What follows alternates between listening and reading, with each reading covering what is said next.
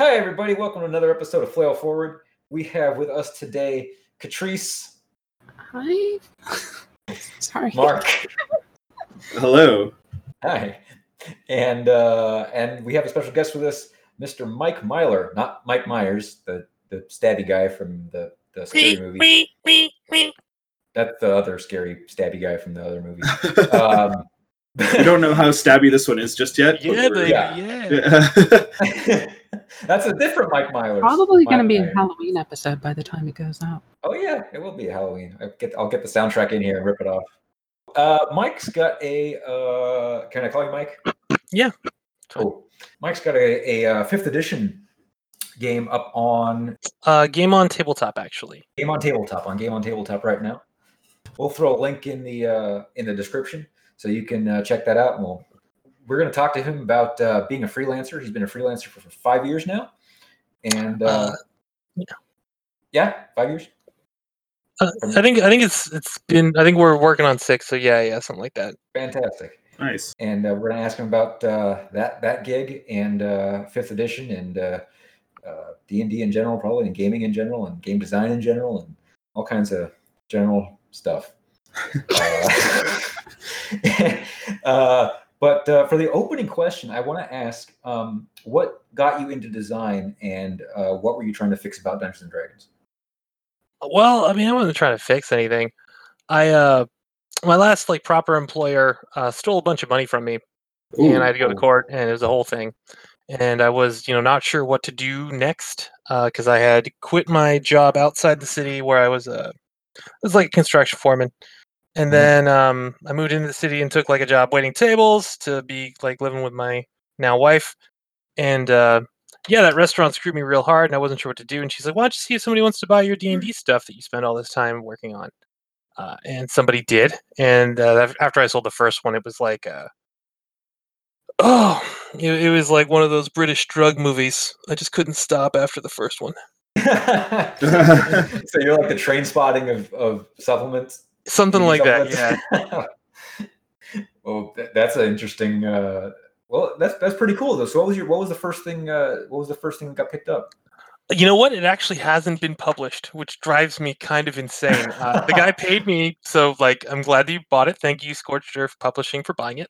Uh, it's called Unrest in Sirente. It's like um, a very uh, OSR kind of primordial adventure where, uh, if I remember correctly, you negotiate a peace or you lead like a battle between two desert tribes, uh, and it, it culminates on this this giant plateau. And and yeah, nobody I think will ever get to see it.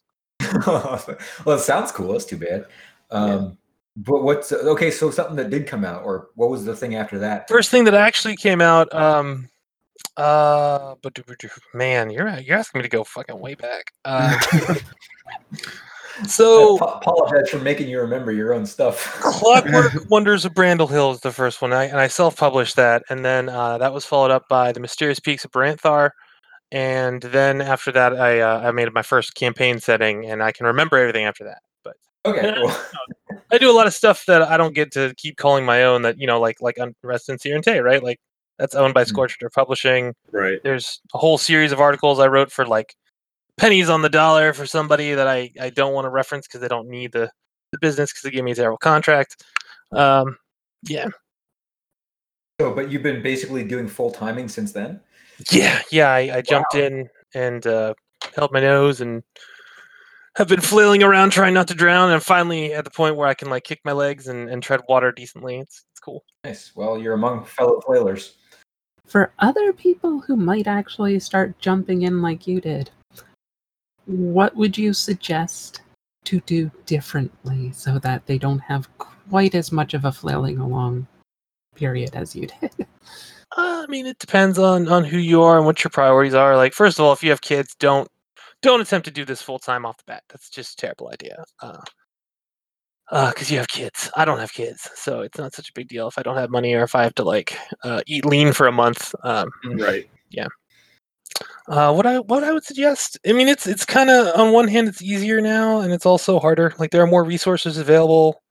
Um, what would I do? I mean, the best thing to look, you know, a much better example because I'm I'm trying to do stuff that's that's going to lead to a career that is that is bountiful years from now. Not necessarily worried about the immediate. Um, but Owen K.C. Stephens actually has worked out a great, great uh, methodology where he releases basically one PDF a week minimum. It's like 52 a year, and they're all small tidbits that people can, you know, blow two dollars and fifty cents on and and enjoy. And then he, you know, sells them on one, then he sells them on two, three, four, five, six, seven, et cetera, et cetera. Um, it's a little bit more art intensive, but there are more art resources that you can get stock for, and and uh, yeah, I, I have a predication where I like really big books because that's what got me into RPGs in the first place, right? Like, Mhm. I think it was um, well, I mean, 3.0 D and D was huge, but like the Forgotten Realms books and and, and Oriental Adventures, uh, poorly named as it was, Mhm. um, yeah. Once I got my hands on those, I was I was sucked into the hobby and I couldn't get out. And Yeah. so yeah, I want to make more big books, and and although it is more profitable and reliable to do uh, short snippets like Owen, um, I don't know, that's not what I want to propagate in the industry. So I work on on big, huge tomes that take me like a year plus to make. Cool, man. So with this one that's that's coming out now, where where did the sort of inspiration come from to do? I mean, because I'm seeing like from from what I so I played third edition quite a bit as well, and so I'm like getting definite like shades of Chult, like that part of the Forgotten Realms that was never really explored all that well. They sort of talked about it as like this overrun, jungly. Oh, dude, did you not play Storms of Zehir Uh, for Neverwinter. Nights 2? Oh my god. All right, well after the podcast, go download it. It's so fucking cool. There's an overland map. So like you watch your character run around and then depending on what your your skills are affect how you interact with the overland map. So like if you have a high uh I think it's survival, then you have an easy easier time like seeing creatures from far away to avoid random encounters. Oh, it's so cool. Interesting. So good. Yes, yes, yes.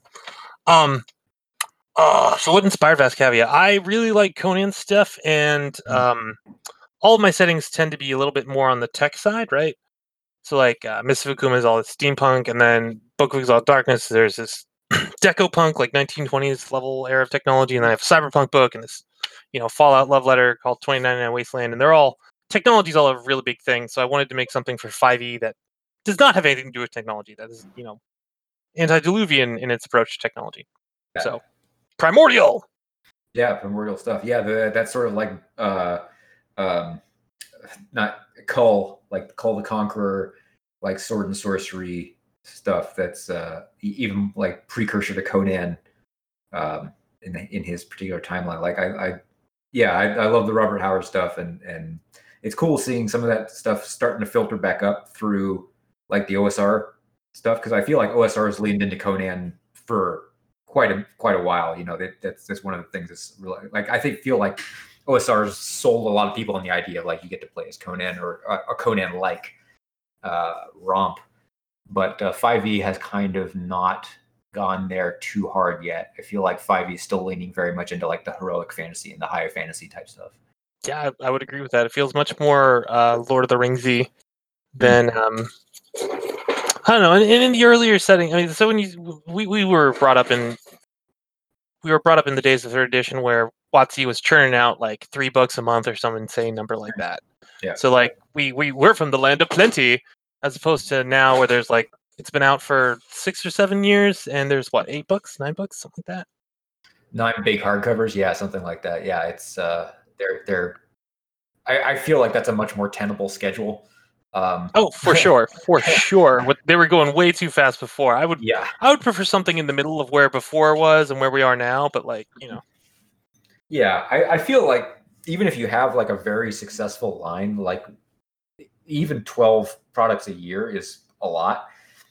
They're uh they're they're doing a slow trickle, which is probably pretty pretty wise. It gives people because you know it takes a while to digest RPG content. Like Mhm. get it, you read the book, and then you play through it with friends, and that's you know hours of of stuff, and you do it on a weekly basis. So like a book may not see use for a month, two months after you buy it.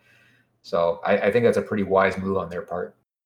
Keep in mind as well that not all of those books were going to be used by all people. Like back in like the 3.5 days, they were thinking a lot more along the idea of if we just produce like a hundred niche books, then we'll catch like everybody on the market. Everybody will have something out there that they want to play with. Whereas today they're now like, okay, let's make sure that we don't produce as many, but it hits as many people as possible for each of them. Right. Yeah.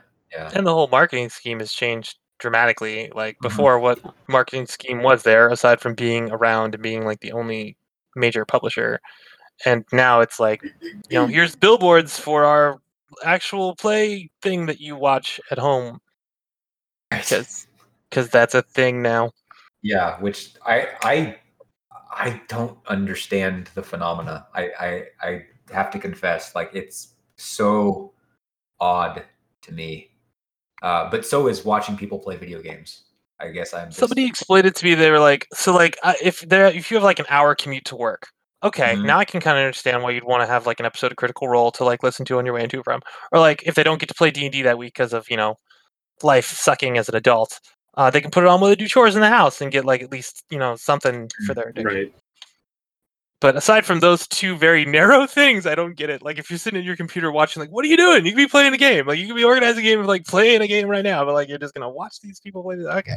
It's a lower barrier to entry too, because I think some people have like never played D and D, but they get to watch it, and I think for them that's their that's scratching that same itch, but they've never. I don't know. Either They're afraid they don't know how to approach it. Like, what do you mean? I sit there and I say what my character does. Like, this is a strange concept to me because I have a very underdeveloped left side of my brain. Yeah, okay, exactly, kinda which which I think is a big problem for the RPG industry too, because I think people see it as this intimidating thing, like, oh, I've never done it, I don't know how to do it, uh, wouldn't know where to start. yeah, and part of it is they get trained actors to do it who are better at Right. acting and improving than Yeah. most other people. which Oh, you know what? I really enjoy Harmon Quest. Have you guys seen Harmon Quest? I have not. No. Yeah. Oh, it's a, it's like a they use Pathfinder, I think, but it's uh like the dude who made uh, Rick and Morty. Mhm. His buddy DMs a game for him, and then uh, two other people that are always there, and then a rotating guest, and then they animate it. And so, Oh, like, I'm I'm into that. That's funny as fuck. But like, yeah, there's Yeah, animation is great. I It's a mean, I would watch right, a cartoon. Yeah. that's awesome. But okay, maybe I'll check that out. But I don't. Oh yeah, for sure. Harmon Quest is great. keep in mind that when people are watching like video game streamers for example it's not really the game that they're watching they're watching the person playing the game which is why it's always someone like pewdiepie or whatever because they're very animated they're very eccentric and very over the top. Like it's not just oh well an ogre pops out and attacks you and what do you do? and oh well what should i do in this situation? You, instead you make sure that the people who end up being famous doing this tend to be the people that freak the fuck out as soon as anything happens so it's always something exciting for the people that are listening because they may not know anybody who does that And there's a level of interactivity too, right? Like, because Twitch, you can give widgets or whatever the hell they are, and and like uh, potentially buy this or that. I mean, depending on what you're watching. I know there are some DMs who are like, and if people give me ten tokens or whatever, I'll give the party a potion or this or that. Right. Uh, That's that feels weird to me. Like audience participation. I mean, it's fine if it if It inspired real world game stores to start making like um in in like in store uh like quarter machines where you can like pull out a, a temporary bonus or something for the use of that day. And I hear that that's actually making them some money. So like, God bless. You know. i mean yeah. it's a store it's trying to get money i'm not really big on the whole pay to win thing I but mean, anything to help friendly local game stores at this point, Mm. I'm- I'm for. I mean, yeah, I don't even have a local game store anymore. That's what I'm saying. That- Pittsburgh is lucky. We got like uh, three or four that are pretty strong and, and sticking around. But mine is really small, but it's run by a blind guy, and he says he's the only blind game store owner in the world. Uh, I believe that. he's not really blind. He's it's it's like yeah, uh, he's blind enough. He can definitely say he's blind, but like he can he can see Oh, I shit. He can see some. stuff. Okay. okay, so he's he's legally blind. Yeah, he's not he's not in the dark, uh, but I don't think he can like recognize faces. It, it's been a degenerative thing since he was in high school. Hmm, Yeah, it sucks. I see. He's got to have everything read to him. He can't like read yet. So yeah, but yeah, Babcock Boulevard. If you're over in Pittsburgh, it's it's uh, called Game Masters. Cool. Yeah, I, I like going to game stores when I travel across the U.S. or wherever I'm wherever I'm traveling. Like I like it's one of the things that I find interesting is like the different. You can kind of like get hints of the different gaming culture where you go. You know, like you walk into a place and you're like, oh, magic is huge in this town. You know, Yeah. like or it's just like it's like oh, is that a post- spaceship you have in the back there? Okay, so uh, Yeah, where are the it's like, Warhammer okay. miniatures? Okay, right yeah yeah it's like a huge warhammer store it's like you know um they have like all the star wars stuff like right up front or like its own section like and it's like oh, okay er- like there's a huge star wars following here and you get yeah it's cool Not necessarily. okay That's unfortunately why one of the two attempts at stores in my town died off because the owner did not like children. So Wow. it's like all the kids are coming in, they want like Pokemon cards. So we tried putting them, you know, on the top shelf where they couldn't reach them and changing the store hours so that he closed as school got out. It's like this obviously wasn't good business decisions. Yeah, man, that's uh, very questionable. yeah yeah it is pretty questionable i i remember the store in in long beach where i used to go they when pokemon hit big they bought the building they were renting and they're like we don't have to pay rent anymore hey Hell yeah. man Yeah. That that's what happens if you get like smaller town and they're not uh thinking so much about the business aspect of things. Scary part Right. is he was the better business owner of the two. Wow. Uh, well, better luck in the future with your game stores. Nope. Yeah. It ain't happening. it's up to you, Kat. But yeah, so it, it's good to hear that there are actually, you know, really good places. So, like, how would you def- describe like the culture of your local game stores, and do you think they would actually, you know, put your stuff on the floor? Oh well, I mean, Game Master sells my stuff. Um, uh, Phantom of the Attic uh, is the one in Oakland, which is where University of Pittsburgh and, uh, or I'm sorry, Univer- yeah, University of Pittsburgh and CMU are. Uh, they're down in Oakland, uh, Carnegie Mellon. Um, they have sold my stuff. Uh, and some of the stuff they've sold, I've written in, and I don't think I, I I was aware they bought it, or it was like you know, um, like Dark. Like I got to work on Black Crusade. I know they sold uh, uh, some Black Crusade books, and then um, I have a special Paizo edition that. stuff I've worked on. I'm sure they sold. Say what? Yeah. I have a special edition of that Black Crusade. It's, uh, Oh, I got to work yeah. in the uh, Tome Decay. That's why there's Cool, so man. many brain diseases in it. Actually, I showed up and I was like, "Have you guys heard of ence- encephalopathic pathogens?" And they were like, oh, "What? The, what? The, what? The? And I was like, "Yeah, man. If you eat your dad's brain," and it, it instantly, like, the whole team was like, "Tell me more." I, I, I had to fight to get the Ludomorbus in. It's this giant, like, Nurgle kaiju made out of corpses. And it throws exploding corpses, and like GW was like, "No," and and I, I convinced Fantasy Flight. I was like, "We have to push them on this. Like, you, come on, you have to." And he did, and they gave. So like, yeah, now there's That's awesome. now there's a corpse kaiju for Nurgle. I'm waiting for them to make a miniature for it because it is going to be just amazing. Oh yeah, that'd be dope. I Right? Yep. Yep. I'd buy that. I don't even play Warhammer miniatures. I'd fucking buy that in a second. yeah, I have I have a 40k Nurgle army and a fantasy Nurgle army. So, Ooh, so yeah, it's right up yeah. your alley. right up my alley, man. Yeah. So uh, thank you for that. Appreciate it. Um, I'm actually I was curious about something. So you you've got um in this vast cavia, cavia, cavia. How do you pronounce it? Cavia. Cavia, vast cavia. Um, a ma- a manistat, and uh, so what was what was the idea behind this? What was the idea behind adding a seventh stat here? I always use thematic attributes in all my campaign settings. Uh, so for like hyper hy- hypercorps, it's it's uh, luck and reputation. In uh, 29 in the Wasteland, it was um, luck, reputation, then also irradiated. It mattered how radiated you are because a lot like Fallout. Um, Book of Exalted Darkness, it's uh, Sanctity and Sin. Mists of Akuma, it's Haitoku, which means fall from virtue. So like you can think about like dark side, and uh, dignity, which is like how honorable people think you are. And I use them as ways to like um, enforce a certain narrative onto games, right? Because uh, what I found with campaign settings is oftentimes people will take it and just do whatever they want. Um, I got this guy, God bless his soul. He bought a copy of Book of Exalted Darkness, and it's this really uh, luxurious. Think like Rocketeer, that kind of that kind of setting, Decopunk. It's a very luxurious utopia with like this underside of evil, and you're supposed to play villains who are are justified in bringing down this this faux civilization. And he made it into some space epic with Pokemon and other stuff that make me want to like, you know, tear my skin off. But it's it's his. Like he bought a copy. He should do whatever he wants with it, right? So uh, one way that you can kind of like keep things on track uh, for people who, who really like to go off the deep end is uh, thematic attributes. So you add it onto the sheet, and then it it influences play. In the case of mana, uh, that's kind of like um, a way to give players a little bit more narrative control. So like there's no action required to use it, and depending on like what your associated mana type is, if you're like standing in water and your mana type is water, the likelihood of whatever like little bullshit change to the narrative you want to make happening uh, goes up because the conditions are right for it.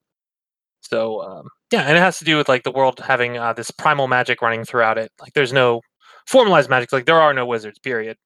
Uh, but the world is new, so there is plenty of magic in it. It's just not been yoked by uh by I see. So so so instead of going with codified spells, you're going with sort of more of a free form. Give me something here because this is my element type type deal. I get it. Cool. correct. Yeah. I mean there are still other spells. There's sorcerers and bards and stuff, but yeah, everybody gets mana. Okay. Cool. What and what was was there a game impetus behind that before, besides just enforcing the theme? Did you feel like that the, there was something lacking in the mechanical design? Yeah, so like in in Conan and other like Fire and Ice is another great example. If you have ever seen Fire and Ice by uh, Ralph Bakshi, I love love Fire and Ice to death. Um, there's moments where like stuff just sort of happens in the the protagonist's favor. It's not because they did anything, and it's not because somebody else did anything. It just happened to be like that like that bit of rocky precipice gives way, and it helps move the story along. And it is you know obviously advantageous to to uh, the protagonist, but like there's no impetus for it, and uh, that's kind of what mana fills in this that that like extra narrative boost uh, that you'll find in in pulpier stories. Perfect. Yeah, perfect way to sort of fit in um, the feeling that you want to get from the game because the mechanics are already there for attributes, um, and all you've done is kind of added on with the existing system something that adds in so much flavor to tell what your games are like. Um, I think that's a great way to approach like hacking games or just like tweaking them in small ways to adjust for what you want the experience to be like. Thank you. Yeah, man. That's what I've been I've been been at it for a while. It's uh yeah. Mana's the the least impactful of of the thematic attributes I've done. Like um in Book of Exalted Darkness, if your sin gets too high, you change into this weird flesh monster. Uh, if your Haitoku gets too high, Miss Akuma, you change into like this crazy fast zombie. And uh yeah. This time it's like no, you, just, your mana goes up. It's a very static thing. Every time you level twice, your mana goes up by one in modifier. So Mm. I think these are the kinds of things that a lot of um, like full fledged, I guess, or like people who've made their game systems from scratch have started doing.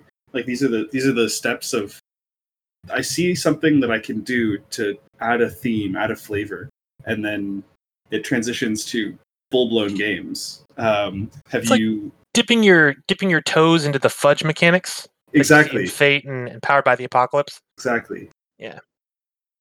So have you have you taken the steps of trying to design custom games as well? Yeah, I um I wrote uh now in the What's Old is New role playing game system from EN World. Yeah. Okay. I have that. Oh, sweet. Yeah, dude, I wrote the modern action stuff. Oh, Uh, if you're playing Judge Dredd, the rules for driving around in your badass motorcycle came from me. Oh, Nice. Yeah, I'm really That's happy awesome. about that. Uh, so yeah, I did that, and then also um, I have my own personal RPG that's not quite finished, uh, but you can find it if you look up Time Gestalt on, or I'm sorry, Time Gestalt on Facebook. Checking it out right now. Yeah, yeah, I said I was going to release it like a couple of years ago, and then the end of the year came, and I didn't have any time to finish it. So I was like, you know, here, here's here's the current edition. Everybody enjoy it. Um, it's very narrative driven. Uh, but still adheres to a level 20 class system. It's it's neat. It's neat. It, yeah. Maybe someday I'll come back to it and properly do it. But Did you find Did you find that working on other systems um, influenced your game design when you started doing the your own system, or was it something that you t- kind of took like a hard left to um, when when it came to designing what you wanted to see in games wasn't already there? I mean, well, I mean, one thing I noticed with Time Gestalt was like there was a lot of stuff that I did with Time Gestalt that happens in fifth edition that made me kind of mad because I wrote Time Gestalt years and years ago. So it was like proficiency bonus, son of a bitch. But I'm not the first person to make a proficiency bonus on a class level game.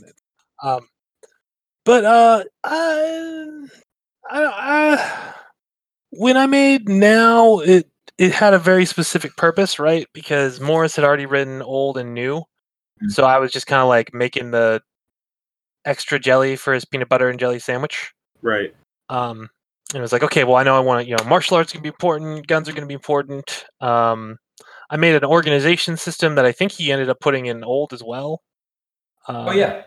Yeah. yeah. yeah, yeah. He had headquarters rules, I think it was in old, and then I I took those and I was like, bam, here's the whole organization rules. Hmm. Um, but yeah, uh, hmm.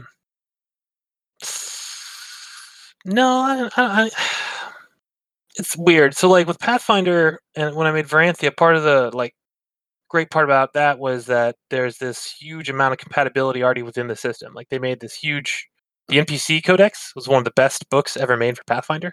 It's just filled with like 1 through 20. Here's 20 fighters, here's 20 wizards, here's 20 bards. And um, so like hyperlink throughout Veranthea Codex are I don't know, like 120 characters I didn't have to build. I could just point people to like, hey, here's the free resource. You can go check it out. Boom. Here's your here's the mayor of this town. Here's the head of the guard of this town. Um, and like that's just not been another opportunity to do something like that since because there's not as much built-in free infrastructure for fifth edition, or any, for Ah. that matter, any other game. Interesting. Um, yeah, so like it's there there are limitations to every system that define what kind of campaign settings I end up making, or whether or not I make a campaign setting, or if I make like a full hack. Like um, another thing that I did for Pathfinder that didn't quite work as well in fifth edition. Uh, I really like Shadowrun. Right, conceptually, Shadowrun's amazing. Uh, the Shadowrun video games. It's that emphasis of conceptually, isn't it? well, in practice, Shadowrun falls apart after uh, you hit like the mid tier of the game, right? Because somebody gets uh, more than one drone, or they, God forbid, go into the Matrix, or they get wired reflexes, or they get whatever the magical equivalent of wired, wired reflexes is. So then, like, you end up sitting there while somebody spends 20 minutes taking their, you know, multiple actions, or I'm sorry, multiple turns in the same round while you only get one. And uh, they were okay. I'm going to shoot somebody. I got to roll 40 dice, count them all out. Oh well, did you dodge it? Okay, let me roll my 30 dice and count them out. Okay, well now I'm going to soak it. And let me roll your damage and count those out. And by the time you're done, you've rolled 120 dice and spent how many minutes counting the dice? Like it just stops being fun because the the ease of the game's flow gets so disrupted. So um, we made Hypercorps 2099, which is like Pathfinder, but now it's in the future with hypercorporations and also superheroes. And uh, we tried to port that over to fifth edition but like the the way the numbers work in fifth edition with attribute caps uh, really screwed with everything we had set up for the pathfinder version. So yeah. There are limitations to every game system and those inevitably will will uh, have some influence over the materials you make to support them that was a very poor rambling answer to your question i'm sorry No, but that's kind of what we do on here. And rambling gives you a lot of extra context to be able to make sense of it. So please continue with that. Well, yeah. Um, we did port it over to fifth edition because I promised I would. Um, but it just, it's like so with, and I, you can if you check out MikeMyler.com, there's a bunch of examples of this. You can build anything in Pathfinder, especially with the hypercool rules. Oh, and the other part of that, uh, Mythic Adventures was this really conceptually brilliant way to take Pathfinder and make uh, epic, like divine level games, right? So you could play a second level demigod using Mythic Adventures rules. The problem is that Mythic Adventures rules ended up being kind of boring because it turned your character invincible. Um, so we took the same concept, this like rules template you just kind of put over Pathfinder, but we took it to be like more exciting and deadly as opposed to just like bigger and badder. Um, and uh, yeah, that was the Hmm. other half of that. Because like, That's yeah, always I- one of my interesting questions. So when you make things more deadly, what was your reasoning behind doing that? Was it to try to make the game seem more, you know, important for your characters to actually make life and death decisions, or what was the reasoning? Uh, it ups the drama. Uh, so like uh, instead of having like this even keel that leads to a crescendo, it's a whole bunch of valleys and troughs. Uh, so by the time you get there, you're like a little bit shaken, and that fits perfectly with the themes of a cyberpunk future game where you know people are firing magically sighted guns that are jacked into their brains and stuff. Hmm. What, what so I'm I'm a little confused. So this hypercorps thing was this was like an extraction of the rule set that that was then um, the hyperscore system was the so so hypercore 29 is the, is the campaign setting and then inside of that is the hyperscore system which is like a, a 12 page hack of resources you lay on top of either fifth edition or pathfinder the pathfinder version when you have that on there you can make thor spider-man name the character i can build it for you uh, with the fifth edition version because of the way number caps work in the system um, the it kind of maxes out around x-men level powers so like I can make Cyclops for you or Beast, but um, probably not uh, Captain Marvel. Okay, okay, I, I get it. Okay, so like the Hulk is out of bounds because of the way like Yeah, strength is just capped. Okay, got it, got it. Yeah. okay. The Hulk in D and D Fifth Edition would have a strength score of like forty something, uh, which you just can't have as a player because it messes up so many things. You never miss. You'll kill pretty much everything. Uh, yeah, Right, right, right. There's that that that whole like bounded accuracy thing that that you know once you build once you build it into a game, like you have to abide by it or it just cracks in half. Yeah.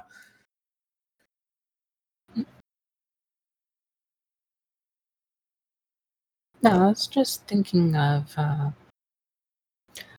like the current game that you're working on, the Vast Kaviya. Like I'm just looking at the things that you have set up on there. Like I keep looking over it and everything, and it's like you've got all this stuff set up for the world, but the one thing that keeps standing out to me out of all the things that you've listed is the mentioning of there being virtually no economy for it. And I know it's a little bit off topic, but I'm kind of curious why you focused on like a very limited economy. Economy, like you mentioned that like anything manufactured like rope and such is, you know, worth a lot more. But if there's hardly any trading in the first place, like how do you do things like you know an actual sword, much less like a magical sword? Like does magical equipment even exist? Like you have magic, but it's not standardized formal magic. So how do you do all this? Well, uh, there is one natural resource in the world uh, that is uh, like a naturally occurring magic item called raw mana. So if you think of the materia system from Final Fantasy VII, uh, there you go. That's raw mana. Uh, you get it. It can develop with you if you hold on to it long enough. It gives very limited access to magic. Uh, you can potentially, uh, you know, uh, cold forge it into simple blades. And then aside from that, we also have primitive weapon rules. So uh, there's a lot of uh, creatures who have resistance or immunity to non-magical weapons. I'm sorry, immunity to non-magical weapons, and then resistance to magical weapons. Uh, so in Vast Kaviya, if you happen to have a steel or iron weapon, um, it counts as magical for overcoming damage reduction. If you have a bone weapon, uh, it counts as magical, and I think also antler or horn will count as magical. And they all have their own specific rules too, uh, squeezed onto the GM sheet.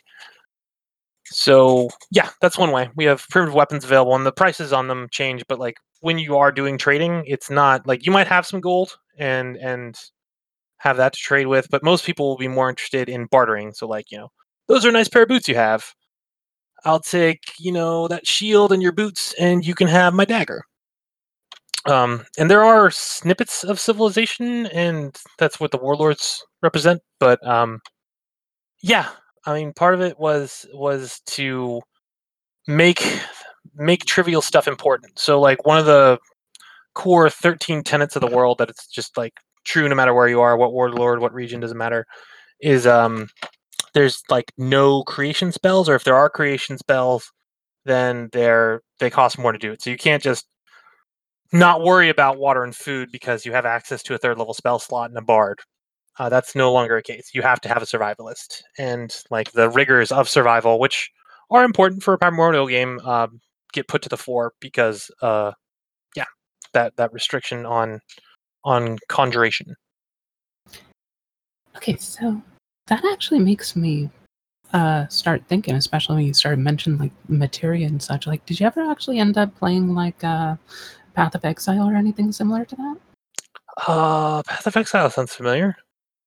Is Okay. that one of the the CRP the computer RPGs? Yeah, it's sort of a Diablo style game.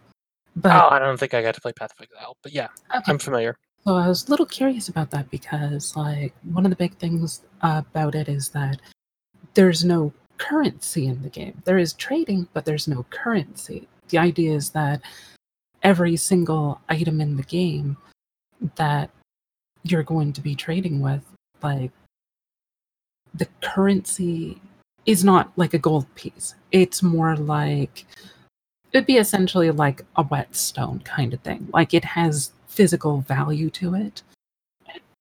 You can actually consume it. So if you use whetstone, okay, this uh, sword is now sharper. It's better than it was before, but you basically lose the whetstone to do it.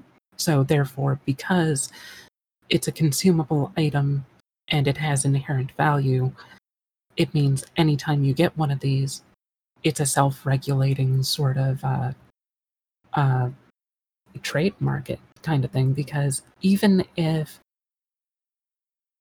even if you get the item, it doesn't actually mean that you're going to be using it to trade with someone else. You might actually use it itself. Sort of like if you collect water and you're in a desert, water has value. But if you give away all your water, you're kind of fucked. So you might actually not want to give away all your stuff, even if you basically have the equivalent of money. So have you considered doing anything like that in this kind of setting? Uh, well, yeah. I mean, the opening adventure, uh, it strips all the like you don't get anything from background, right? It's like I think you have a choice between five suits of armor, none of which are heavy because there is no heavy armor. Um, and then like uh, maybe a couple of spears, and then uh, maybe a bow, a couple of arrows, and then some rope. And like there you go. There's your starting equipment. That's what you have because you know you're living in this primitive village where there's you know you might have one guy who kind of understands how how making iron works. Um, yeah, and uh, it puts an emphasis on on resource management that uh, just really isn't there in fifth edition. It's not as bad as as previous editions with like Christmas trees, but um, yeah, I found my fifth edition games very quickly like. As soon as somebody gets to a civilization or a settlement of, of considerable size, we have to spend an hour as they shop around and see what magic items they might be able to find and, and so on and so forth. Right, right, right. Well, hmm, okay. So, does your do you have anything then to compensate? Oh, hmm. Before we even start asking this question, There are some Uh, compensatory measures for the lack of uh, wizards because wizards are kind of like game design Swiss Army knives, right? Uh, so uh, there are two classes in the book. One of them is called the Gemini. They're very cool, but they are not there for this purpose. Uh, the one that is is the Monster Tamer. So uh, you can have, and I think it's it maxes out like CR8 creatures or a CR8 creature, um, and they kind of offer uh, utility. Granted, not as wide utility as a wizard, but like if you need to transport a lot of stuff, uh, it's really great if you have a huge sized creature that is your friend that travels with you everywhere because it can just drag a sled filled up with all your crap.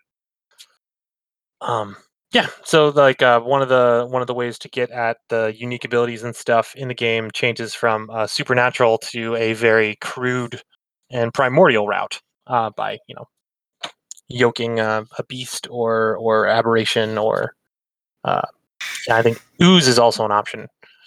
so That's cool. hang on, hang on. Let me get this straight because if I'm picturing this, you're essentially this is this is this is the Flintstones, where they're Uh-huh. like where, where okay, great, where like the garbage disposal is a pelican. Uh, think of it more like boy and his blob, but yeah, sure, yeah. That, Okay, boy and his blob. Another great analogy. Yeah. okay. Interesting. I I I dig that. I like the idea of like yeah, I don't throw fireballs, but I do squeeze this thing's tail. I don't know if that's yeah, I've been actually I've been playing a Monster Tamer in Storm King's Thunder, and it's it's it's awesome. Like, Yeah, Hmm, Cool. okay. Do Yeah. do most of your modules also have unique classes that you've designed for them, or is that unique to specific games? let me think. Uh, 29 Wasteland has uh four classes that are specific to it. Okay. Um, Book of Exalted Darkness has three classes that are specific to it. The Occultist, which is like when you want to make yourself into a monster. Um, Diabolist, which are demon summoners, or uh, fiend summoners, I should say. And then um, Mad Scientists, uh, which are exactly what they sound like. Ooh, cool. Uh, Mists of Akuma didn't have any original classes, and neither did Hypercorps 2099. Okay. How do, how do you usually approach it when you're trying to design a custom class? Are you basing yourself off stuff from like the GM's guilds? Um, are you looking at existing classes that don't thematically fit and trying to retool them, or is it like ground up?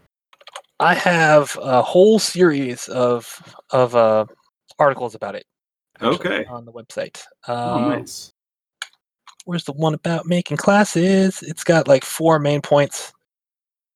So uh, one, people if are gonna say like uh, that should be a subclass is the number one thing that you hear from people when when you start talking about making a new class. First of all, uh, you luddite, subclass isn't a thing. There are archetypes, but subclasses aren't a thing. You go ahead and find the word subclass in the core book. Go look. Uh, so if you're building a new class, the stick needs to complement the existing central mechanics of the core classes and work with them, not copy or interfere with them if it's copying or interfering with them, then you're probably making a very lengthy archetype, not an original class. Um, two, that's going to be about 4,000 words. So uh, again, you can go ahead and count because I did. The simplest classes in the core book take up 4,000 words, the rogue and the fighter. And most of them take up more than that. Um, I think the mystic, God forbid, the mystic playtest took up 11,000 words, right? So if you're not hitting something like that, and that includes all the fiction and context headers ahead of time, and like how do you quick build this, uh, and all the questions about your character, that that header, all that should be four thousand words or more. Um, what the class can do is just as important as what the class is. So the point is that each class serves a mechanical function, dealing damage, taking damage, avoiding damage, offering utility, etc., and a social function, uh, which can run the gamut but you should keep that in mind when you're making it because if you're only paying attention to one side of that equation, it's going to feel funky by the time you're done. And then uh, the last part is to remember that none of them exist in a vacuum. So uh, when you're building it, imagine that you are the most voracious and spiteful power gamer in existence and try to stop you from power gaming the class. Yep. Uh, but yeah, it's on MikeMyler.com. It's one of the like most recent 20 articles. Perfect. We'll we'll post a link in the description of our uh, podcast.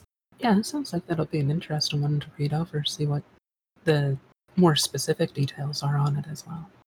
Well, I was involved in the um, E Insider ran a Kickstarter for a a E Insider is a Patreon that I'm the editor for. Uh, it's awesome. There's like 1,100 people plus uh, who get five articles a month. You can join it for as little as a dollar a month. It's great. We're about to do Article 300. Um, we did a Kickstarter for a class book, and uh, we got uh, ninety-four thousand dollars or hundred thousand dollars, something like that. It was a lot of money. It was a big thing. Wow! Congratulations. Yeah, thanks, thanks. It was a good campaign. But yeah, if you're looking for more D and D classes, definitely check out a Touch More class. It's got a total of 16 in them. I wrote four of them. They're great. Four and a half. I wrote them out half the Monster Tamer. Well, I, I sourced another guy mostly because he was like the head of a very, very active gaming club, and I needed him to playtest the heck out of it. So I see. Yeah, makes sense. Yep. Yeah.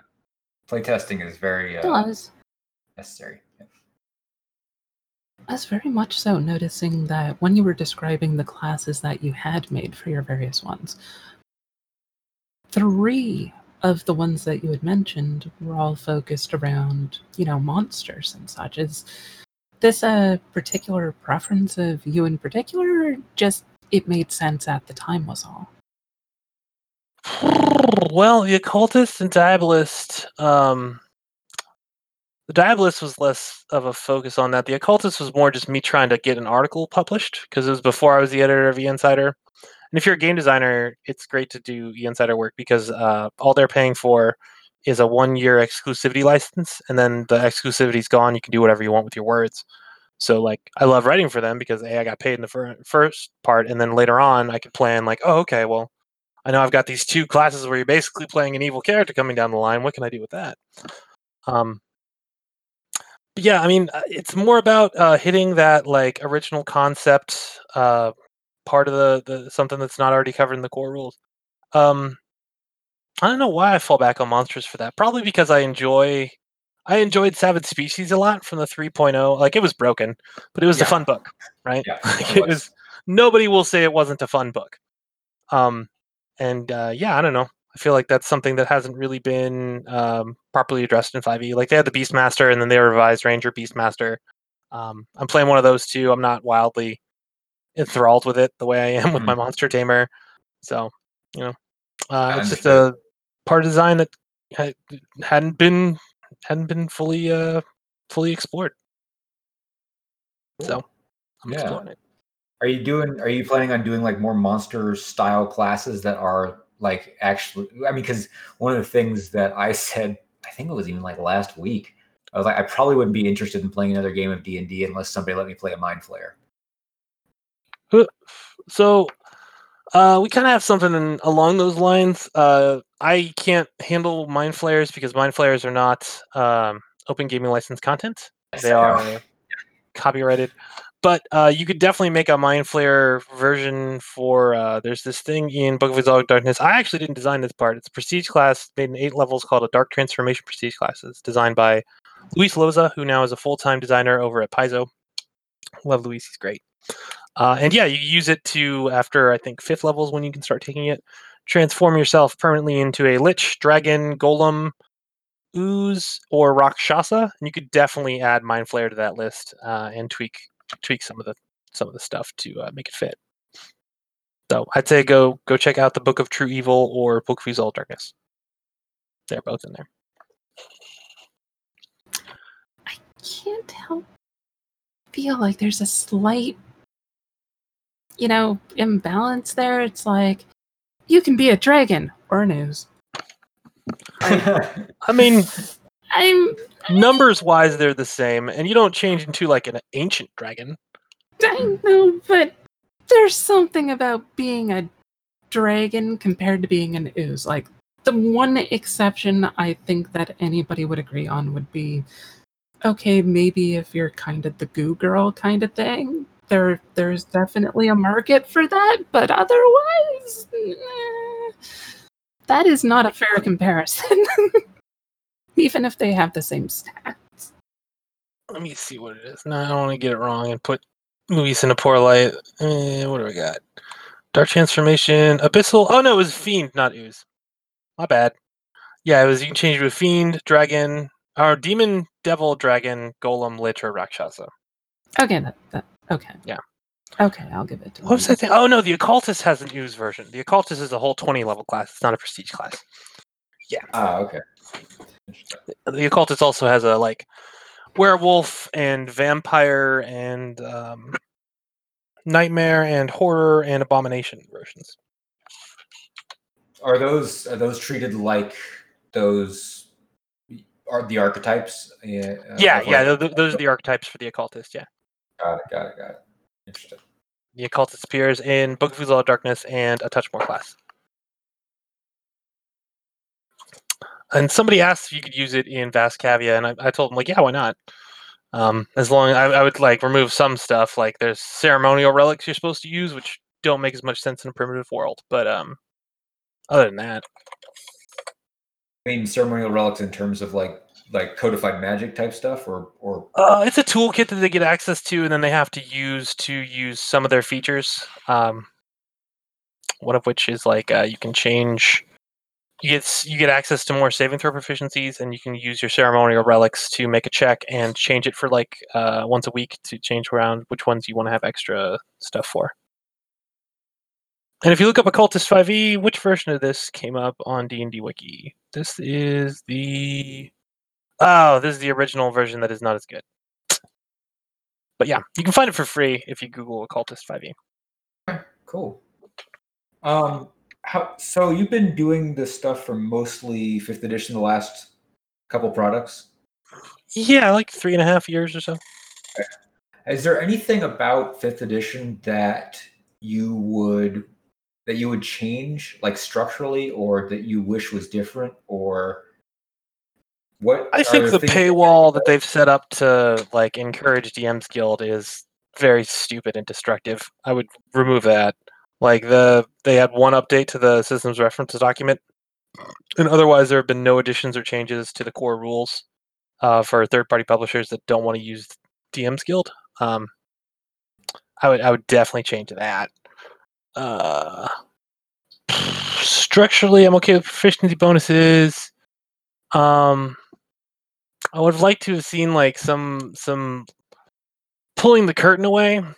There's some like Wizard of Oz stuff going on mechanically that at this point I I I pretty sure I understand, but like there didn't need to be this large learning curve. They could have just done it right.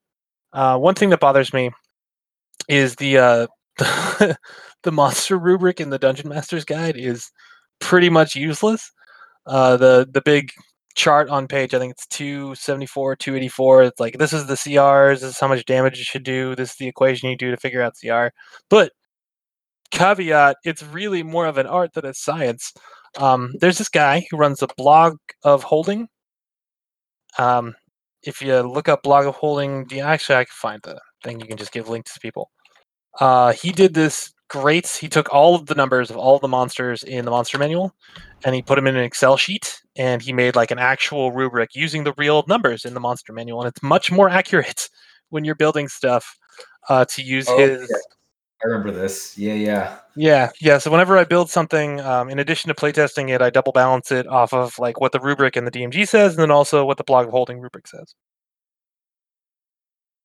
So I mean, I would, I think we all got like as a as a designer, uh, is, Pathfinder spoiled us because the monster creation rules in Pathfinder were so tight, they were so good. Um, and then fifth edition, they they just kind of throw their hands in the air and they're like, "But it's an art."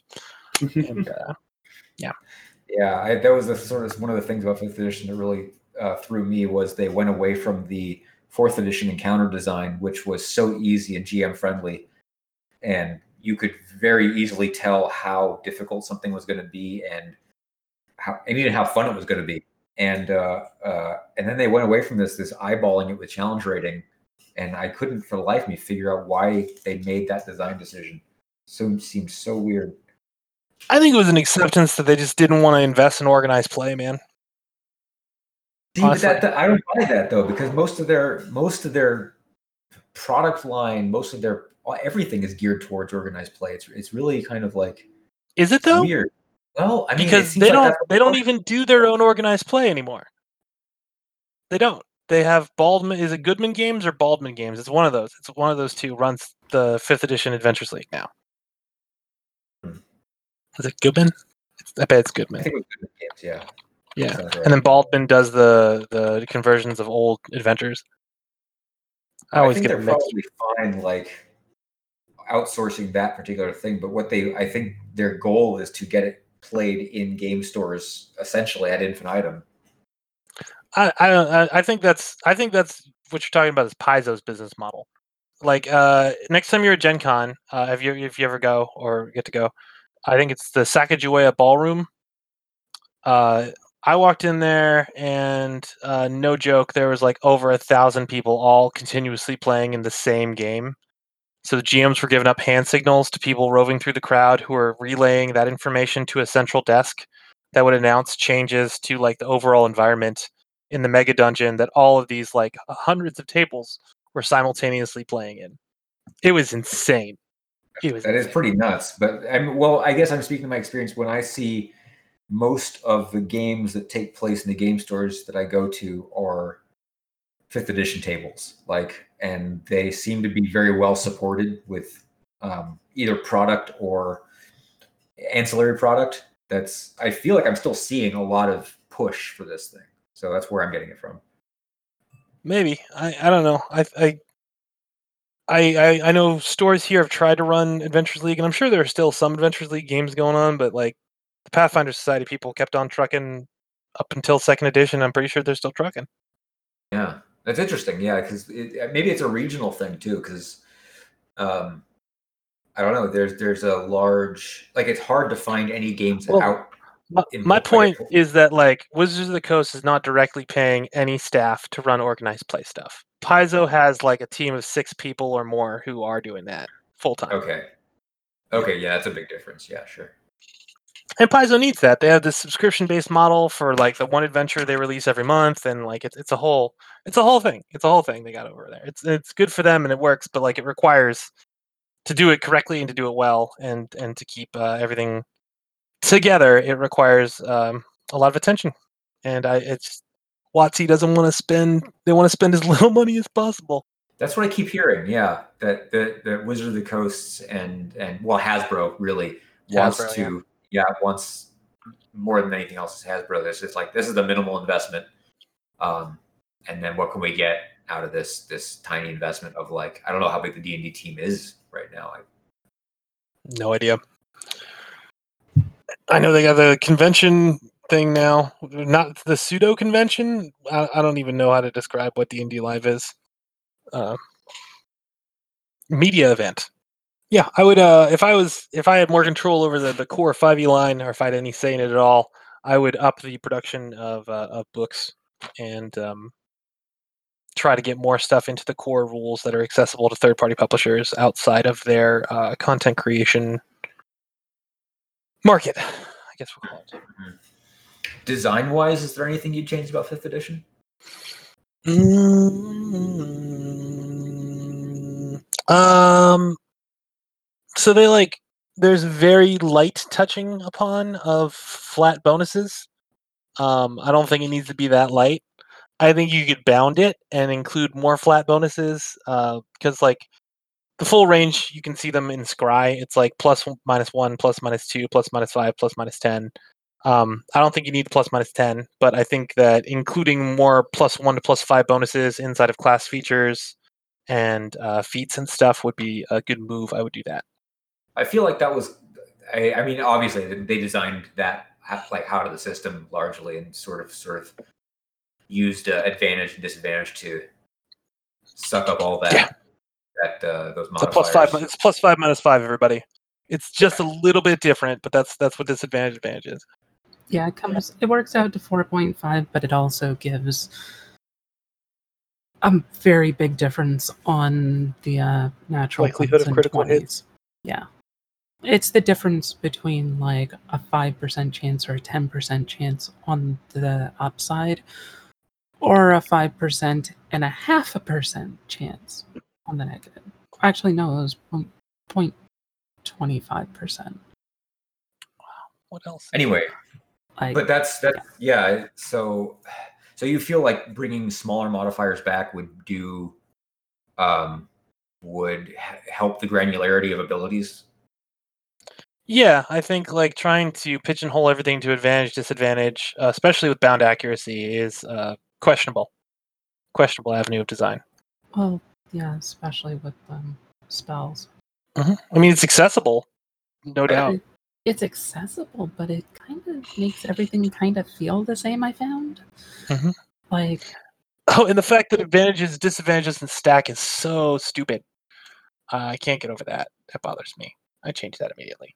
Yeah, it gets kind of silly because then it's like, okay, you have a mage and you have a rogue, we'll say, and they both give advantage for doing different things, and it's like, okay, these cannot stack. They do the same thing. It's like all of your stuff starts feeling a little bit samey in there. It's a little too homogenized. At least that was my opinion of it.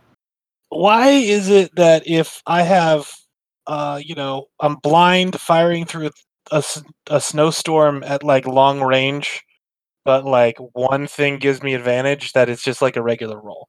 right. like why why like why why like you, you you applied weight over here and then you applied three times as much weight on the other side but the balances aren't moving like why yeah that bothers Mm, Yeah, I I I I, uh, I kind of like how Shadow of the Demon Lord did. A, I think a, a much cleaner take on that Mhm. mechanic with the, the Banes and Boon and Bane. Boons. Yeah, Banes and Boons. I, I liked that a bit. I was the first uh, licensed publisher for uh, Shadow of the Demon Lord too. Hey, cool man, nice. Yeah, Mists of Akuma appears in Shadow of the Demon Lord, as does uh, Book of Law of Darkness. Cool, yeah. I, I like I like Shadow of the Demon Lord quite a bit. Yeah, it's fun. The initiative system is brilliant. Yes, We should just always be using that. that's yeah. I, I agree. Generally speaking, in the games that I've run since then, I've just tossed initiative out the window and done something procedural or something very close to the way they do that. They do it in Shadow Demon Lord. I think it's just way better. It's like for people who are uniniti- initiated, it's like, am I doing a fast turn? Okay, well, I don't get to move, but I get an action. Or am I doing a slow turn and I get to move and take an action? And then, okay, people are taking fast turns. Who wants to go first? Who wants to go last? Okay, do your stuff. Monsters go. People on the slow turns. Who wants to go first? Who wants to go last? Okay, top of the next round. Boom. That's it.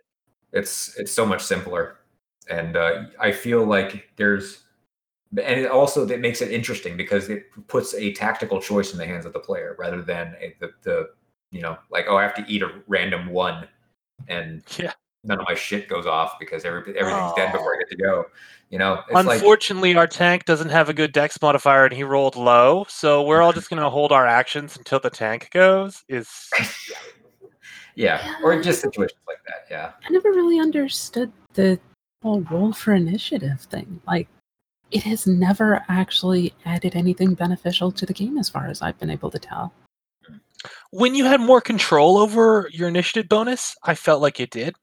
Like, so if I went out of my way to have a character who has an initiative bonus of like plus 12 and everybody else is rolling a plus two, it makes a big difference. He's almost always going to get to go first and he could have abilities that, you know, reflect that or depend upon that. But when it's like you only get this one one mechanic that can affect your initiative, it, it yeah. What's the point It's not even that. It's like even when you have things like that, then it still had. It didn't really add anything. Like the person who has like the plus twelve to your initiative, it's like, well, they're usually going to go first. But then you get like somebody who just happens to have really bad rolls on their initiative for some reason. It's like the last four fights in a row, the fastest per- person around has gone dead last. It's like that feels really awkward. Like it, it, it just doesn't seem to make sense. Like, why not just use the flat modifier? It was always the weirdest thing to me. I mean, it makes sense to me for when when you can have when you have more influence over the modifier. I'm more about having a randomized initiative, but like the less control that you can, like the fewer resources you can put into that aspect of combat, the less sense it makes to have that aspect of combat being randomized. Yeah, I would agree with that. Like the if you're going to give players a sandbox, at least let them play in it. You know. Yeah. Yeah, it's just if you're going to give people more control and more modifiers, more things they can do to control the randomized aspect, like you're basically removing the randomized aspect from it, in which case, don't use the randomizing. Well, no, it's, mm, yeah. When there's no point, to, like when when it when it, the point of like re- removing the randomization element is that you are expending part of your design resources to do that.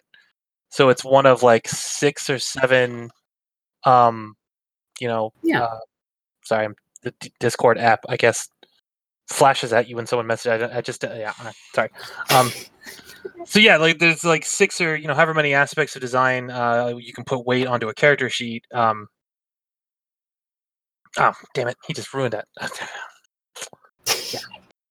No, I, I get where you're coming from, and I no, I mean, so the best the best part about that like Shadowrun the, Shadow of the Demon Shadowrun of the Demon Lord Shadow of the Demon Lord initiative system is uh, the teamwork aspect, right? So if you're constantly negotiating with everyone else for when you're going to go and what kind of turn you're going to take, you end up doing more teamworking than when you're just rolling randomly. And that's that was a cool thing that I hadn't anticipated until I had started playing Shadow of the Demon Lord. Yeah, I, well, I think anytime you hand players a bit of a tactical choice um, and let them coordinate uh, and give them some incentive, I think that's you get that that emergent play that you generally want out of. That's what people want out of that like you know simple but deep type gameplay where You give them a choice, and the choice actually matters. yes, yeah, where where I liked his uh, the character creation system was really neat too.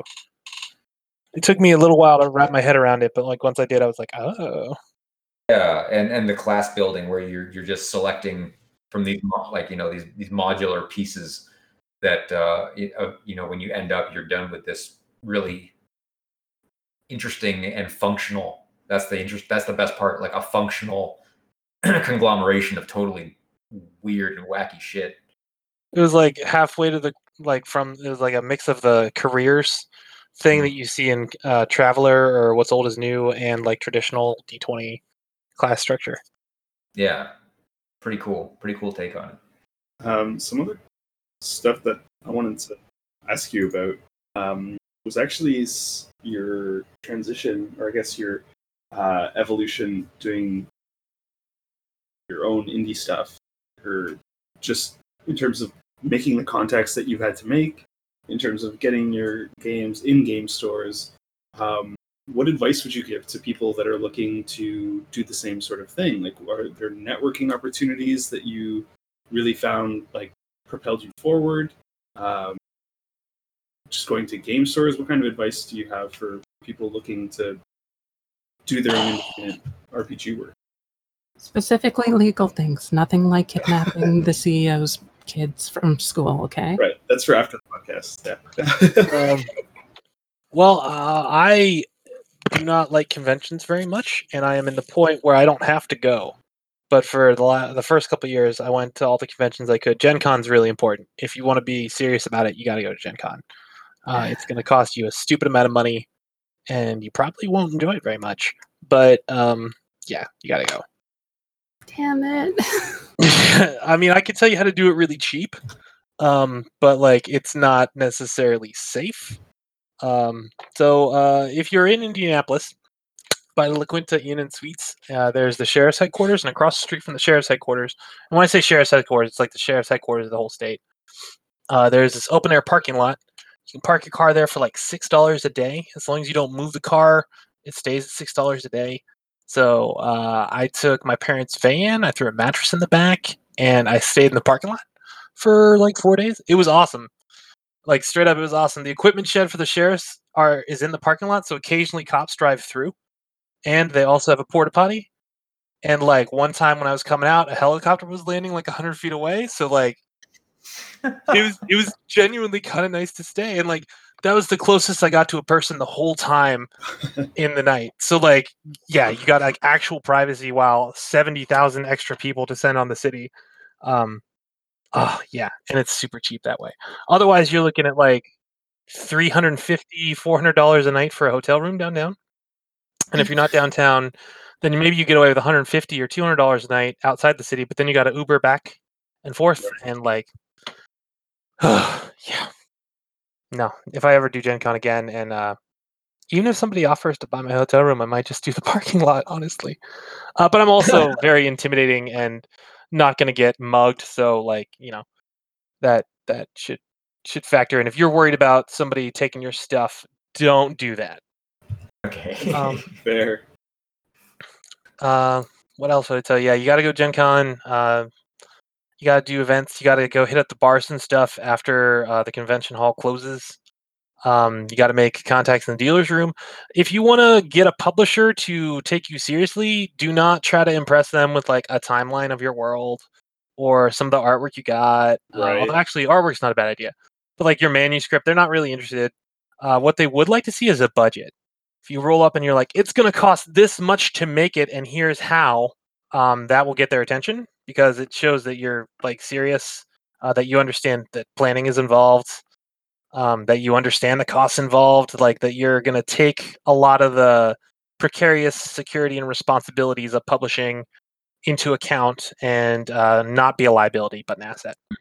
The one thing I'd want to check on that is the uh, the self-publishing side Mm. instead of just selling it to a publisher. Well, uh, like I, I touched on earlier when I was saying Owen releases one uh, PDF a week, 52 a year. That's the way to do it because you got to get your name out there. You got to get your name out there often, and you need to not set a high bar for entry for people who don't know you as a, as a customer. So like, um, I get away with selling expensive big ass books because I'm tied up with publishers and people trust Legendary Games or Storm Bunny Studios or Rogue Genius Games, owned by Owen K.C. Stephens. Um, so they're like, oh, okay, well, you know, if, if Owen's selling this and like, it must be worth fifty dollars, right? Because I'm I'm kind of like tied off to their ships. Uh, if I was on my own ship, it's a whole different thing. You got to build an audience, and the way you build an audience is with uh, hors d'oeuvres, not full meals. Fair. Also, if you're trying to make a campaign setting, uh, I'm teaching a course for the RPG Writer Workshop that I think starts uh, next month, uh, where Oh, I will help you make a campaign setting primer. Oh, that's awesome. I'd signed up for that program uh, last time it ran. Yeah, that was for making an adventure module. Yeah, exactly. Yeah, mine's a mini course separate from that. Uh, Cool. But yeah, they're they're doing the, the adventure one now. If you want to sign up, or anyone listening wants to sign up, now is an opportunity to. to sign-ups are going on. you poor fool. There's no one listening. we have one listener, and they are dedicated. They've made multiple accounts. Yeah. Um, uh, in terms of um, how you actually made these contacts, like how you got your first game picked up, um, was it through conventions, or did you already have sort of a network of people that you met throughout your, your time gaming that you were able to to access? Let me see. Um, I mean, the first stuff I sold was all just like me pitching in emails Okay. uh, to people I'd never met before. Um, the first campaign setting that I sold, or I mean, got a publisher. Uh, like I own my stuff, and right. publishers license it from me. It's a very weird arrangement. Almost nobody else has. Um, that was me traveling out to Seattle and meeting Owen and his wife, uh, LJ, and uh, us like getting dinner and me convincing them that I'm awesome. Uh, that was tied into PaizoCon, which is also in Seattle. So uh, after that, uh, after that, I mean, it's just kind of hanging out on Facebook is generally much more better for the mainstream RPGs because the the the people with money spending money on RPGs are are not uh 19 year olds. Um, I'm sure. I mean, sure. I'm sure some of them buy books, but like you know, mostly you're looking at 30 to 50, 60 year old folks. Um, and yeah, Facebook is the older person social media. Twitter can be good too, uh, but uh, I found less so. And Reddit is a very, very, very mixed bag. That suddenly explains why Facebook is so big on RPGs. I'd always wondered why that was. Yep. And I found Discord can be useful, but like you know, I, I again mixed bag like Reddit. Not as negative as Reddit, thank God. yeah, Reddit Reddit can be pretty pretty harsh. Yeah. The Mos Eisley Canteen over there, man. I don't like you either.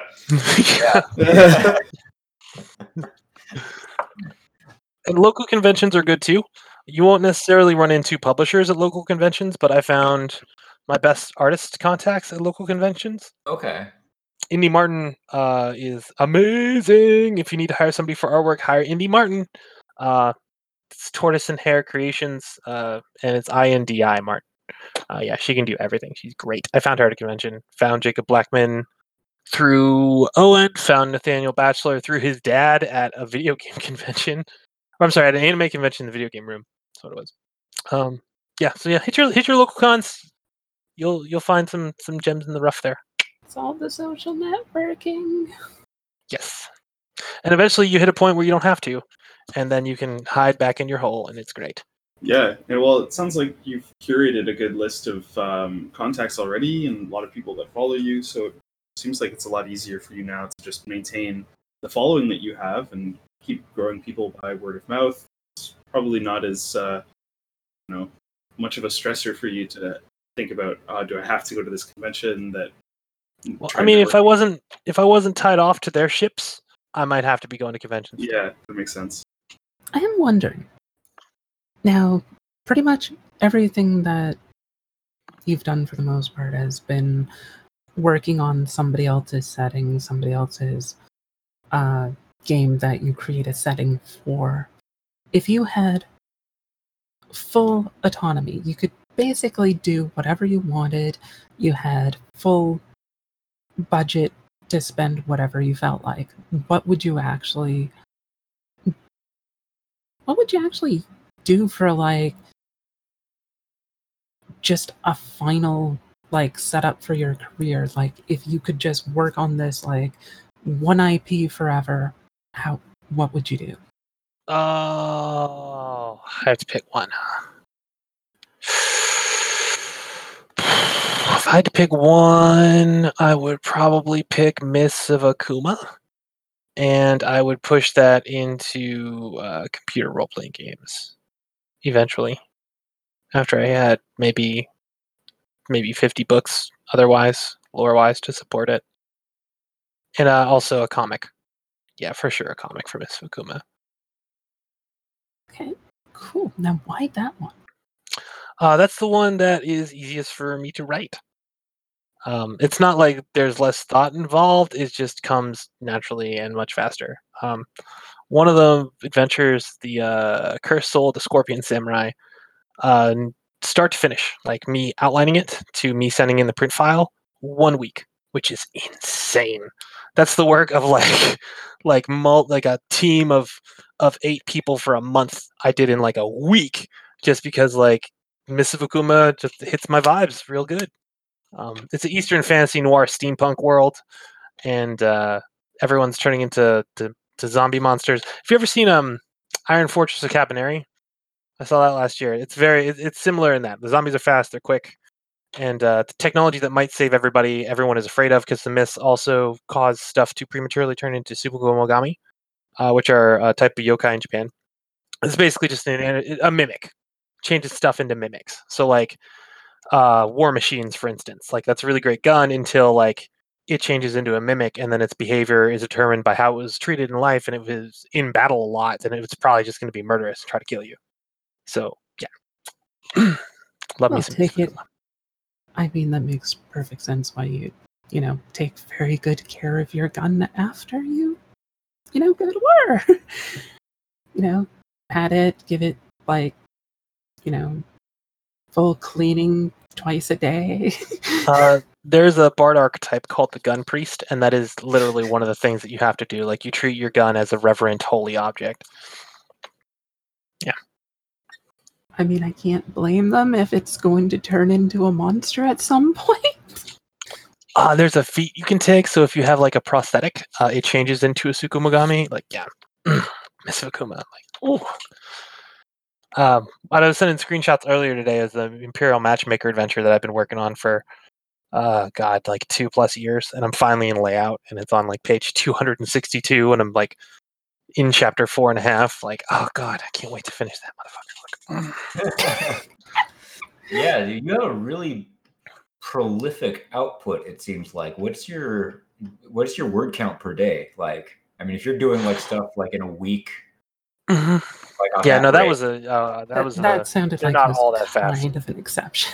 Yeah, it was it was kind of an exception, and and I forgot to put the water dragon in there. So like there there are stats in the core book for the water dragon, but not in course Curse Soul Scorpion Samurai, and you totally need it. So like I think I added it as a free download. But um, uh, if you're working at Paizo or I don't know about WotC, but I know Paizo, if you're writing, you should be hitting three thousand words a day. Uh, so any day that I'm writing, I try to hit five. Um, it was much easier when I smoked cigarettes, and I desperately miss cigarettes. So, um, yeah, it's Hmm. rough. Spend a lot of time writing whenever it's the writing day. Yeah, no, three thousand, and, and, and, yeah, yeah. I mean, like outline your stuff and get into the habit of writing every day. It's a skill, just like you know shooting Mhm. hoops with a basketball. So every day you don't do it, you're kind of lose a little bit of skill. So just even if you don't write a lot, write something every single day, and uh, you'll have an easier time when you are on a writing day. Yeah. Yeah, that's a good point. Yeah, honing and just sort of like keeping the knife sharp, even if you're not using it. Good idea. Yeah. Yep, yep. Um, for the kind of stuff that you're doing, do you find that um, you have to do a lot of pre-planning, or does because there's an existing framework and you're sort of um, filling in, uh, you know, you're doing stat blocks and, and stuff like that, and, and adventure paths and stuff like that. Um, there's, but you're not creating like systems a lot. It seems like when you're doing systems, what's what what's your process like? Because you can't really do like doing five thousand words a day on systems doesn't strike me as possible or tenable because there's just a lot of like thinking that has to go on. Um, so so is your process different, or do you still do like five thousand and then like just go back and hack away at it? Well, I mean, you go back and hack away at everything, like, whether it's systems or whatever. Like you're going to revise stuff. It's just the nature of writing. Um, I'm trying to think of like what I did now. So what did I do? I printed out old and news rough drafts, uh, which I think cost me like an ink cartridge. Uh, then I read through them all. How much planning did I end up actually doing for that? I think it was maybe ten days of planning for writing now but that wasn't like I wasn't starting from scratch, you know. Like I had, I had two things that I had to match everything up with. Um, so it was like identifying what had already been covered and what hadn't, like figuring out like, oh, organizations. He hasn't done organizations yet. Okay, well, make a make that. That'll make sense for the the rest of the the pastiche here. Um, I don't know if I was doing it from scratch again. Like if I were to build, like I guess when I did get to building time, just all again from scratch. I'll probably shoot for like at least segmenting chapters out and if if not just knocking out a chapter a day right so if it's i know it's going to be like a short chapter that's like gm advice uh, that's something that you could probably write 5000 words for a day. 5000 words will cover minimum of 12 pages. Um oh no actually minimum of 10 but yeah yeah yeah. So oh no that wouldn't cover 10 would it?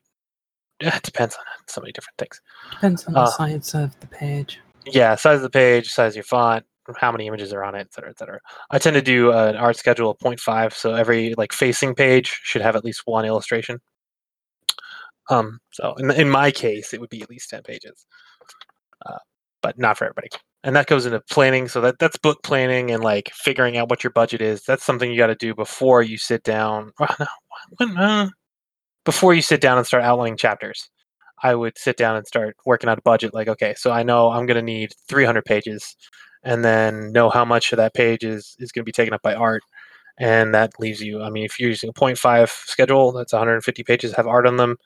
Assuming quarter page sizes on A4 page, so an 8.5 by 11 inch, and you're paying for quarter size illustrations, and you get um, 150 of those. Uh, those will eat up. Uh, that's say money. being well, I mean, yeah, obviously a lot of money. You can you can get away with some stock, and like depending on like what the themes and subjects are, uh, public domain. So like medieval fantasy, there's a ton of really great uh, Western Renaissance art that you can use. That's totally free. Uh, you can find it on Wikimedia Commons. Um, if it's uh, Eastern fantasy, uh, I use a bunch of ukiyo-e uh, wood block print art from Japan. Uh, if it's uh, Deco, uh, the WEP projects here that FDR, Franklin Delano Roosevelt, ran in the 30s, that's all public domain artwork. It's all Deco. Um, so you can be smart about it and, and cut your costs down. But yeah, art far, far and away is still the most expensive thing in a book. Yeah, So- don't do what I did and pick to choose like all unique player Oh. species. Yeah, In which case you can't use stock art. No, then you're It was a bad. De- Yeah. No, it was a good decision. It was just. well. Even then, you can be smart about it, right? Like have have them sh- send over the characters in a separate layer that's transparent background, and you can maybe reprint that in another product or elsewhere in a different perspective where you flip it, right? Yeah, yeah. I made sure that every single one of the pictures I got is always in, that I get like the PSD or whatever files they're they're using, so that I can change stuff later if I need to. Um, but yeah, going on the example 150 pages of the quarter page art, each of those effectively take up uh, like we'll say you're doing 800 words uh, to the page, which is what Paizo's maximum is. Uh, and that's very dense, by the way. 800 words to the page is a very dense page of text.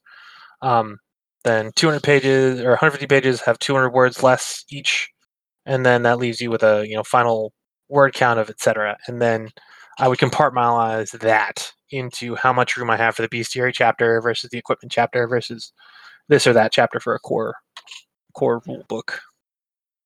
Quick reference for our listener is like a standard novel page holds about 250 to 300 words. Uh, if you're using like a full sized eight and a half by 11 sheet of paper, like most of the uh, large scale print books, like the D and D books, you can you can fit a thousand words on a page. It's it's about 950 roughly, but that's if it's just pure text and you don't have like any headers or sections. And you're using a very forgiving font and very thin like Yeah. line spacing and yeah. Yeah. Yeah, there's there's a lot of stuff like that goes into it, but I've done that and people will get very mad at you. don't don't do that. But that's basically where your word count minimum and maximum are. Yeah. Now I'm curious how many words I would have if I was doing that the way I was saying I was going to do it. So 150 times 600 plus uh what? Two ninety thousand, and then 800 times 150. Okay, so that'd be like 210,000 words. That's definitely enough to make a very beefy core rulebook. Yeah. Definitely keep in mind again, uh, standard novel is usually about 40,000 words. If you're doing like a big 400 page, like thick novel or so for like fantasy novel, you're looking at about 100,000, 120,000. Yeah. So these are really dense uh, rule books compared to a novel. whenever I go to make a, a book, even and it's mostly setting books that I make, um, like I'm always trying to maximize the value that people get out of it. So, like, yeah, uh, every page is worth I think more than ten cents a page, but that's the general premise for pricing in RPGs. Like, uh, people will set their prices at are uh, generally using like a, a metric of okay, well, ten cents per page. How many pages is it? Okay, forty dollars. Yeah, I've heard the 10 cents a page only goes up to like the first 100 pages or so, and then like the formula changes. Yeah, I don't know what it goes after that though. I mean, I'm, I'm I just try to price competitively and at a thing that where I think people who don't really know yet whether I'm solid, like yeah, it, measuring where the the tolerance of the of a customer is difficult. Are there limits you found that things that you are that are definite no goes for you at this point, or um, Um. Uh, I mean, this is probably going to be my last 5e setting because I'm really tired of WotC's uh, treatment and behavior with with uh, freelancers and third, more importantly, third party publishers.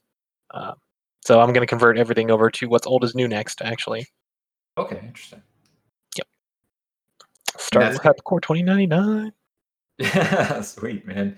Does the um, wait, getting out of so are you going to be like sort of like getting out of the fifth edition like adventure writing game? I mean, I'll probably keep on editing for E Insider as long as E Insider is paying me commensurably. Um, and then uh, I have a series on EN World where I make mythological figures every week. Uh, what was last week? Oh God, I can't even remember. Was it no? Oh, last week was Hayreddin Barbarossa, who is this uh, really awesome Turkish pirate. But um, neither here nor there. I'll probably keep doing those uh, just because they, they pay well and are regular. Uh, but I mean, my focus will be converting all my stuff over to one system, so including Veranthea Codex, and then uh, they all are connected, and so I'm gonna probably start exploring that. But that's easily a year, year and a half, two years away. Interesting. Cool, man. Well, unless you got anything else you want to flog, uh, I think that's uh, Uh, check out Vast Kaviya. There's a free preview PDF on the uh, the page. It's 40 pages of awesome stuff, including like 14 monsters, I think it is, and Mhm. um, class archetype, uh, two races, mongrel folk, and then Tainokar, which are like a, a dinosaur people. a lot of dinosaur Konani goodness in there. You can never have enough dinosaurs. We never have enough dinosaurs. And we can find you at mikemyler.com. Yep, MikeMyler.com. Um, at Mike Myler two on Twitter. Mhm. Um, Vast Kaviya has a website too, vastkaviya.com. Um, Sweet man. Well, thanks for coming on, and thanks for sharing uh, your insights into freelancing and adventure writing, and like some of the more work a day, like the numbers of like this is what you got to do, this is what you got to churn out, this is like Mhm. the boots on the ground type stuff. Is that's actually pretty interesting. Yeah, super useful. Yeah. yeah. Um, thanks. Uh, unfortunately, pay is is just not not great, man. Uh, it gets better the the longer you're in the game, but um, it's when you're starting out, it's still like the same freaking pulp writer rate from 1905. well, uh, yeah, yeah, it's rough. And uh, if I could give anyone like overarching piece of advice is do not sell your your rights unless you're being paid commensurably for it, right? So if somebody's going to pay you good money for something you're working on for them, that's great. But if you're like publishing your own stuff, don't do it on a content market. Or if you're doing it on a content market, like keep in mind that like you don't own that and it's going to stop paying you at some point, and then you're not going to be able to do anything with it. If you're going to make intellectual property, own that shit. Yeah, like uh, Ray Charles, right? One of their own all the masters. Hell yes. Good idea. Good idea. All right. Well, for uh, Catrice, Mark, and myself, Rob, this has been uh, another episode of Flail Forward. Good night, everyone.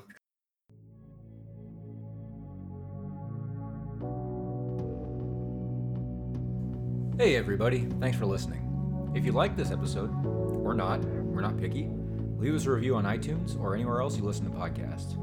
You can find us on Facebook, Instagram, Twitter, Reddit, and uh, and Pornhub. Because why not? Got to go where your audience is, right? Good night, everyone.